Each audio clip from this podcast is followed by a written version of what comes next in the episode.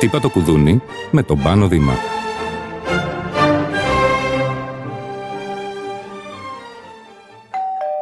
Γεια σας. Σήμερα θα μιλήσουμε για ένα θέμα που απασχολεί όλους μας από την παιδική μας ηλικία μέχρι την πολύ όρημη ηλικία μας. Πολλές φορές έτσι, ίσως και καθημερινά αναρωτιόμαστε γι' αυτό. Πρόκειται για τη μοναξιά.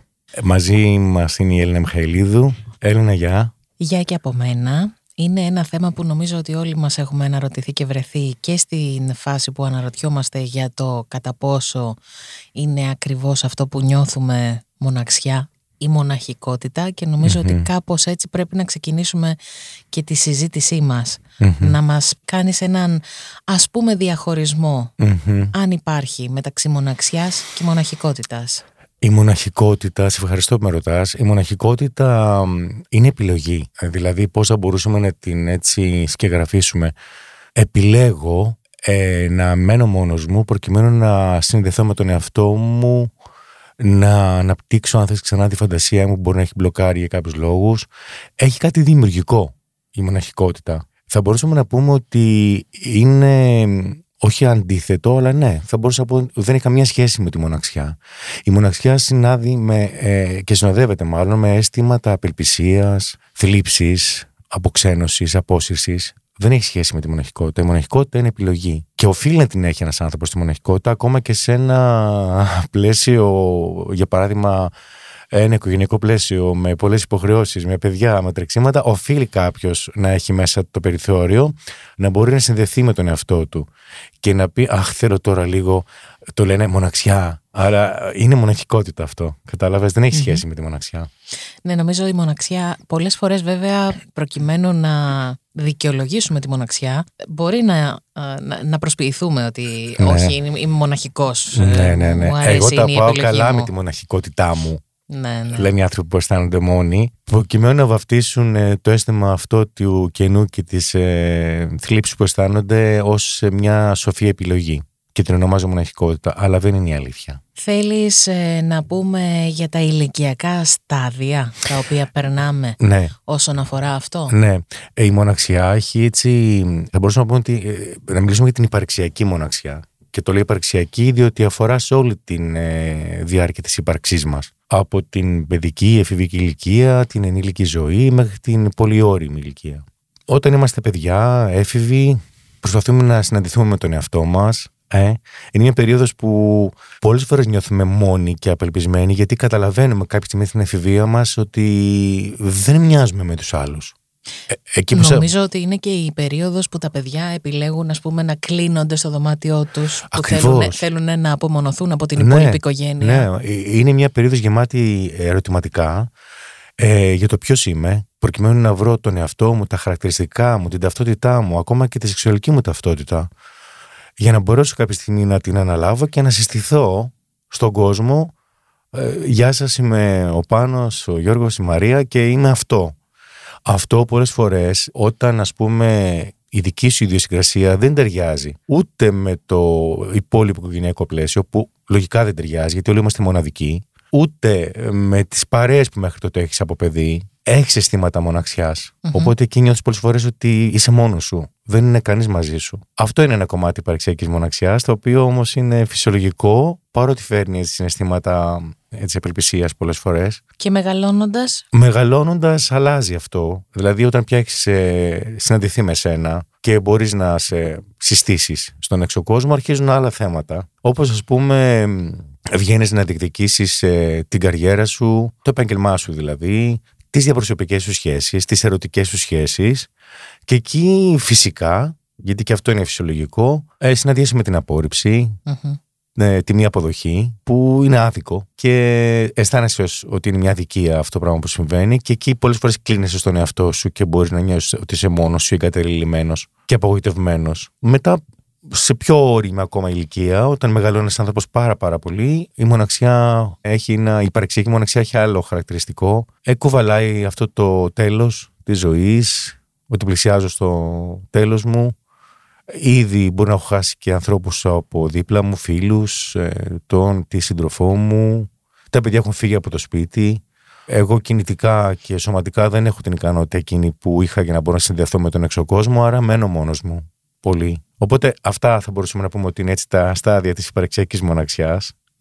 Η μοναξιά μπορεί να χωριστεί σε είδη. Το αίσθημα της μοναξιάς θα μπορούσαμε να πούμε ότι έχει κοινά χαρακτηριστικά παντού. Δηλαδή το, το αισθάνεσαι, είναι συγκεκριμένο και το βιώνεις, ε, ο καθένας το, το βιώνει σχεδόν με τον ίδιο τρόπο. Τα είδη δεν αφορούν στο πώς βιώνω τη μοναξιά, αλλά σε ποιες καταστάσεις. Εκεί αλλάζει. Δηλαδή σε ποιες καταστάσεις που είναι διαφορετικές μπορώ να βιώσω τη μοναξια Για παράδειγμα, ένας άνθρωπος που είναι, δεν έχει οικογένεια. Τι σημαίνει δεν έχω οικογένεια; Μπορεί να μην έχω οικογένεια ε, από φυσικές απώλειες πολλοί άνθρωποι μεγαλώνουν μόνοι τους. Ή ας πούμε, μπορεί ε, όταν είμαι έφηβος ε, και τα λοιπά να αισθάνομαι ότι εγώ δεν μπορώ να ζήσω σε αυτό το οικογενειακό πλαίσιο και να φύγω. Ή να μετικήσω, να πάω σε μια άλλη χώρα. Εκεί βρίσκεσαι εκτός οικογενειακού πλαισίου. Και η αλήθεια είναι ότι η οικογένεια είναι πάρα πολύ σημαντική για τον άνθρωπο διότι σου δίνει αυτή την αίσθηση της ταλπορής, της ζεστασιάς, τη εγγύηση ότι είναι κάποιοι μαζί σου και πάντα αναζητούμε την οικογένεια οι άνθρωποι και να πούμε ότι η οικογένεια δεν είναι μόνο γονεϊκή, έτσι, η οικογένεια είναι, ή τουλάχιστον στο στερεοτυπικό, με το στερεοτυπικό τρόπο που τη γνωρίζουμε, μπορεί να είναι δύο άντρες, δύο γυναίκες, ε, ένας άντρας με το παιδί του, ή δύο άντρες με το παιδί τους, δύο γυναίκες με το παιδί τους. Επί της ουσίας, η οικογένεια είναι η αιστεία. Τι σημαίνει αστεία, έτσι με την ε, σημειολογική της ε, αναφορά είναι δηλαδή οι άνθρωποι κοντά στη φωτιά. Όσοι άνθρωποι και μαγειρεύουν. Δηλαδή, ό,τι μπορεί να σημαίνει αυτό. Ακόμα και ένας φίλος που μένει μαζί σου σταθερά και ζείτε και τρέφεστε μαζί, αυτό είναι η οικογένεια. Ε, βέβαια είναι. Έτσι λοιπόν, εκτός Μη σου πω και τα κατοικίδια μας είναι η οικογένειά μας. Καλά, αυτό είναι μια τεράστια άλλη αγάπη και σχέση που φυσικά είναι η οικογένεια, αλλά δεν είναι άνθρωπος με την έννοια ότι δεν έχεις την... Ε, ε, δεν μπορείς να στηριχτείς πάνω του. Δεν μπορείς να στηριχτείς πάνω του, στηρίζεται πάνω σου. Έτσι, οπότε δεν είναι αμφίδρομη η στήριξη. Στηρίζεσαι πάνω του με την έννοια την αγάπη που παίρνεις και την ε, άδολη αγάπη που παίρνεις από ένα τέτοιο πλάσμα που δεν συγκρίνεται με τίποτα, αλλά σε πρακτικό επίπεδο, συναισθηματικό, λεκτικό επίπεδο, δεν μπορείς να επικοινωνήσεις με ένα σκύλο όπως με έναν ναι, άνθρωπο. Ναι, αυτό είναι έτσι το πρώτο ε, κομμάτι που ένας άνθρωπος αισθάνεται μόνος όταν είναι εκτός οικογένειας. Αλλά ένα από τα χειρότερα είδη μοναξιάς είναι αυτό εντός οικογενειακού πλαισίου. Αυτό είναι ένα άλλο είδος μοναξιάς. Δηλαδή, όταν είσαι σε μια οικογένεια όπου αισθάνεσαι μόνος σου. Και εδώ μπορούμε να μιλήσουμε για, τα, για υποκατηγορίες. Δηλαδή, όταν ας πούμε είσαι μόνος σε σχέση με τους γονείς σου. Οι γονείς σου πολλές φορές ε, δεν σε κατανοούν. Δεν σε καταλαβαίνουν. Αυτό στην εφηβεία βέβαια είναι εντελώς ε, διακριτό. Το αισθάνομαστε όλοι ως έφηβοι. Καταλαβαίνουμε το χάσμα των γενιών που λέμε σε αυτή την ηλικία. Αλλά και απ' την άλλη, πάρα πολλοί γονείς ε, δεν αποδέχονται τα παιδιά τους. Υπάρχει περίπτωση αυτό να οφείλεται στο ότι ενδεχομένως οι γονείς να έγιναν γονείς σε πολύ μεγαλύτερη ηλικία από ό,τι παλιότερα; Γιατί είναι κάτι που έχει αλλάξει αυτό. Δεν θα το έλεγα, Ελένα. Το να αγαπάς το παιδί σου είναι με το αγαπάς, δεν έχει να κάνει με το πότε, το, τις ηλικία το έκανες. Έχει να κάνει με το τι άνθρωπος είσαι και τι ευθύνε αισθάνεσαι για το πλάσμα που φέρνεις στη ζωή. Για να δώσω ένα παράδειγμα, θα, μάλλον θα, θα αλλάξω λίγο το ερώτημά σου. Παλιότερα στις οικογένειες, τα παιδιά γεννιόντουσαν με έναν τρόπο έτσι, θα λέγαμε, σχεδόν εθιμοτυπικό. δηλαδή δεν υπήρχε επίγνωση πολλές φορές ότι εγώ κάνω ένα παιδί. Ε, θα, θα παντρεύτηκες, ε, θα κάνεις παιδιά. OK. Okay. Και τι έγινε. Ε, ήρθαν πέντε παιδιά, τέσσερα παιδιά, τρία παιδιά. Ε, Είναι η φυσική εξέλιξη του ανθρώπου. Ε, το καθήκον του. Δεν ήταν μια συνειδητή επιλογή. Γι' αυτό και υπήρχε ένα πολύ μεγάλο, τεράστιο πρέπει. Δηλαδή, πρέπει να κάνεις αυτό, πρέπει να κάνεις εκείνο. Δεν ήσουν ποτέ ικανός να ανταποκριθείς στα αιτήματα των απαιτήσεων των γονιών σου. Έπρεπε να ακολουθήσεις ένα συγκεκριμένο δρόμο που εκείνοι είχαν επιλέξει ή ήθελαν για σένα. Ενώ πια οι νέοι γονείς, και αυτό είναι η διαφορά και το ευτύχημα, θέλουν τα παιδιά τους να είναι απλά ευτυχισμένα. Οι γονείς δηλαδή που κάνουν παιδί συνειδητά, δεν τους νοιάζει με το παιδί τους να είναι επιτυχημένο, σύμφωνα με τα δικά σου πρότυπα, αλλά ευτυχισμένο. Με ό,τι και να επιλέξει. Και αυτό είναι τεράστια διαφορά σε σχέση με το παρελθόν. Και εδώ είναι το θέμα το ότι πότε νιώθω μόνος μου με τους γονείς μου, όταν δεν, δεν συμφωνούν με τις επιλογές μου, ούτε στο επάγγελμα που θέλω να κάνω, ούτε στη σεξουαλικότητά μου, στην επιλογή συντρόφου μου. Αυτό. Παλιότερα πρέπει να, να ακολουθήσει την πεπατημένη, δηλαδή να παντρευτείς οπωσδήποτε και να κάνεις οικογένεια. Το έχουμε πει χιλιάδε φορές. Η μεταβίβαση κληρονομιάς ήταν ένα από τα πράγματα τα οποία μας έχει κατά την αστεύση και του ονόματος ως κληρονομιά. Και το τι θα πει ο κόσμος. Ναι, και ειδικά για τους Έλληνε. Και δεν βλέπεις ε, τον Κωστάκη της Κύρα Μαρίας. Ακριβώς. Ειδικά για τους Έλληνες, Έλληνα, και θέλω να σταθούμε έτσι για ένα λεπτό εδώ. Οι γονείς παίζουν πολύ μεγάλο ρόλο στην ε, ζωή των ανθρώπων, των, των ανθρώπων που ε, μεγαλώνουν και είναι μια σχέση που δεν τελειώνει ποτέ παρά μόνο με, τον, με τη φυσική απώλεια των γονιών πολλές φορές. Ε, γιατί η οικογένεια στην Ελλάδα έπαιζε πολύ μεγάλο ρόλο. Με ποια έννοια; Ότι οι Έλληνες δεν είμαστε ένας ομαδικός λαός. Η ομάδα δεν ήταν απαραίτητη για να υπάρξει ο Έλληνας ως άνθρωπος. Στην Ελλάδα λοιπόν η νοοτροπία λέει ότι η οικογένειά σου, η γονεϊκή, είναι αυτή που θα σε στηρίξει και μόνο. Έξω υπάρχει απειλή. Η οικογένεια που μένει απέναντι είναι απειλή για τη δική σου οικογένεια. Εσύ αρκείσαι και μπορείς να επιβιώσεις με αυτά που έχεις. Το μποστάνι σου, τις κοτούλες σου, τα προβατάκια σου, έχεις το κρέας σου, έχεις τα λαχανικά σου, έχεις την οικογενειακή σου περιουσία με τα χωράφια σου και του διπλανού είναι ανταγωνιστικά. Αυτό το βλέπουμε και στην ελληνική πυρωτική Ελλάδα και στα νησιά. Και βλέπεις ότι υπάρχει ανταγωνισμός μεταξύ των οικογενειών. Δεν υπάρχει συνεργασία. Στην κεντρική Ευρώπη, τη δυτική Ευρώπη, τη βόρεια Ευρώπη, η ομάδα, το να μπορείς δηλαδή να εντάσσει σε ομάδες και να υπάρχεις μέσα σε αυτές, ήταν αναγκαίο, αναγκαιότητα ω προς τη ζωή. Οι άνθρωποι δεν μπορούσαν να τα βγάλουν πέρα μόνοι τους. Οπότε αναγκάστηκαν να υπάρχουν σε ομάδες. Έτσι λοιπόν, το ομαδικό πνεύμα στην Ελλάδα το συναντάς μόνο σε περίοδου εθνικής ε, απειλής ή ξεφτύλας. Δηλαδή, ξέρω εγώ, βλέπω Ολυμπιακούς 2004, όπου τρέξαμε όλοι να σώσουμε το χάος. Ένα μήνα πριν, ας πούμε. Στιγμή, τελευταία ναι, στιγμή. Ναι, ναι, ναι. Έτσι. Ή αυτό που βλέπουμε, ας πούμε, το ότι όλοι τρέχουμε στο τραγικό γεγονός. Δεν νοιαζόμαστε για την πρόληψη, για τους θεσμούς. Γιατί δεν νοιαζόμαστε για την πρόληψη και τους θεσμούς, διότι λειτουργούμε μόνοι μας. Άρα λοιπόν, εθνικά, ιδεολογικά, δεν μας ενδιαφέρει να χτίσουμε όλοι μαζί ένα κράτος και μια πολιτεία που να εξυπηρετεί όλους μας. Δεν μας νοιάζουν οι άλλοι. Είναι τραγικό αυτό που λέω. Αλλά πραγματικά είναι μέσα στην κουλτούρα μας. Να αναπτύξουμε δηλαδή ομαδικό πνεύμα, ομαδικό εαυτό. Έτσι λοιπόν η οικογένεια στην Ελλάδα είναι πάρα πολύ βασική. Και πολλές φορές όταν αποχαιρετάς την οικογένειά σου ή διαχωρίζεσαι από αυτήν, έχεις και ένα αίσθημα αν το θέλεις προδοσίας. Πολλές φορές το σύστημα δεν σε αφήνει να προχωρήσεις. Ποιος είσαι εσύ που θα ξεχωρίσεις από τους υπολείπους μας; Και διαγενολογικά να το πάρεις τόσο πολύ θα ξεχωρίσεις. Τόσο πολύ θα απομακρυνθείς από αυτά που έχεις μάθει από εμάς. Αυτά θέλω να πω για την ελληνική οικογένεια. Αλλά νομίζω ότι δεν ξέρω, εγώ έτσι το καταλαβαίνω και το βλέπω και στους ανθρώπους. Δηλαδή, πώς το φέρνουν στην ψυχοθεραπεία, πόσο κουβαλάνε αυτά τα στερεοτυπικά κομμάτια από τους γονείς τους και από τους ε, παππούδες τους.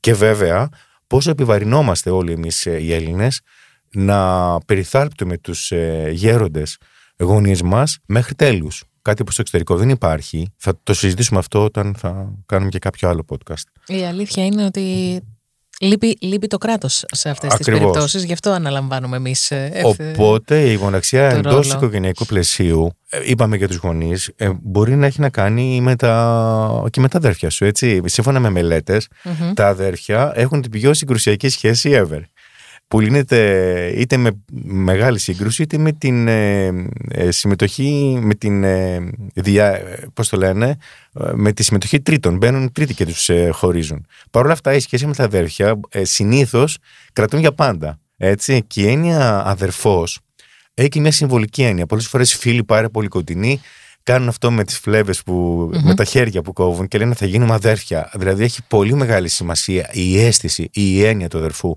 Πολύ κολλητή φίλη είναι ο αδερφός μου. Τι σημαντικό πράγμα που είναι να, σε, να έχεις έναν αδερφό. Αλλά πάντα οι αδερφικές εξαίματος σχέσεις δεν σημαίνει ότι λειτουργούν απόλυτα.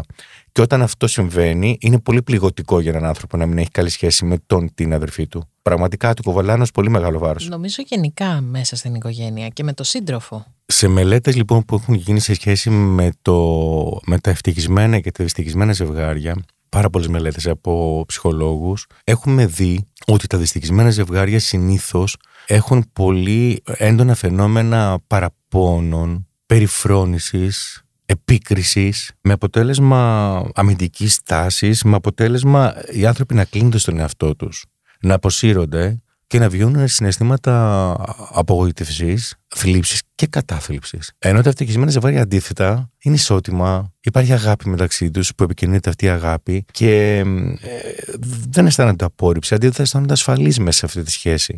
Ασφαλείς και τυχεροί που είναι εκεί και μαζί προχωρούν σε αυτό που λέμε ζωή.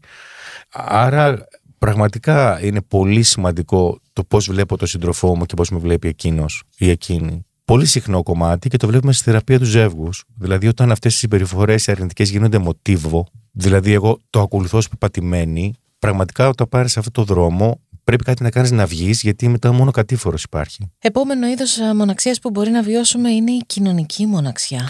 Θα την έβαζα μαζί με την ερωτική μοναξιά. Έχουν πολλά κοινά στοιχεία. Και το λέω αυτό γιατί. Γιατί έχει να κάνει με την κοινωνική μας συναναστροφή. Θα σου πω, πολλές φορές οι άνθρωποι οι οποίοι έρχονται στο γραφείο ενός ψυχολόγου έρχονται με ένα παράπονο ερωτικής μοναξιάς. Αν το ψάξεις, θα δεις ότι βιώνουν και κοινωνική μοναξιά. Mm-hmm. Θέλω να πω δηλαδή ότι οι άνθρωποι οι οποίοι ε, βιώνουν την ε, μοναξιά στο ερωτικό κομμάτι δυσκολεύονται και σε άλλες σχέσεις διαπροσωπικές.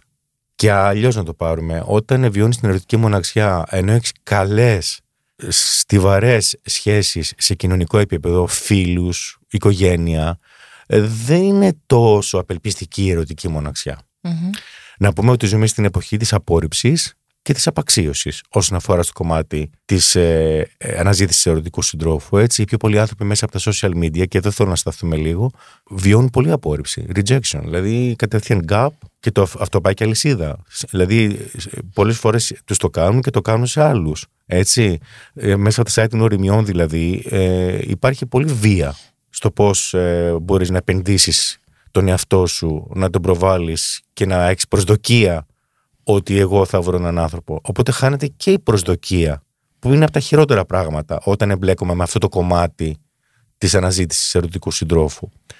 Νομίζω ότι παρακάμπτουμε μια φυσική διαδικασία ε, μέσω των social media, γιατί όταν ε, αλληλεπιδρούμε από κοντά, ναι είναι πολύ διαφορετικός ο τρόπος και πολύ πιο μεθοδικός εγώ θα το έλεγα. Ακριβώς Έλενα και έχεις πολύ δίκιο και θα σου πω πώς το ε, εξηγούμε κι εμείς η διαζώση σε επαφή έχει όλα τα στοιχεία που χρειάζεσαι προκειμένου να, συναντι... να γνωρίσεις έναν άνθρωπο, να τον αποκωδικοποιήσεις αν θέλεις με τον δικό σου τρόπο και να συναντηθείτε κάπου και να δεις αν μπορείτε να προχωρήσετε.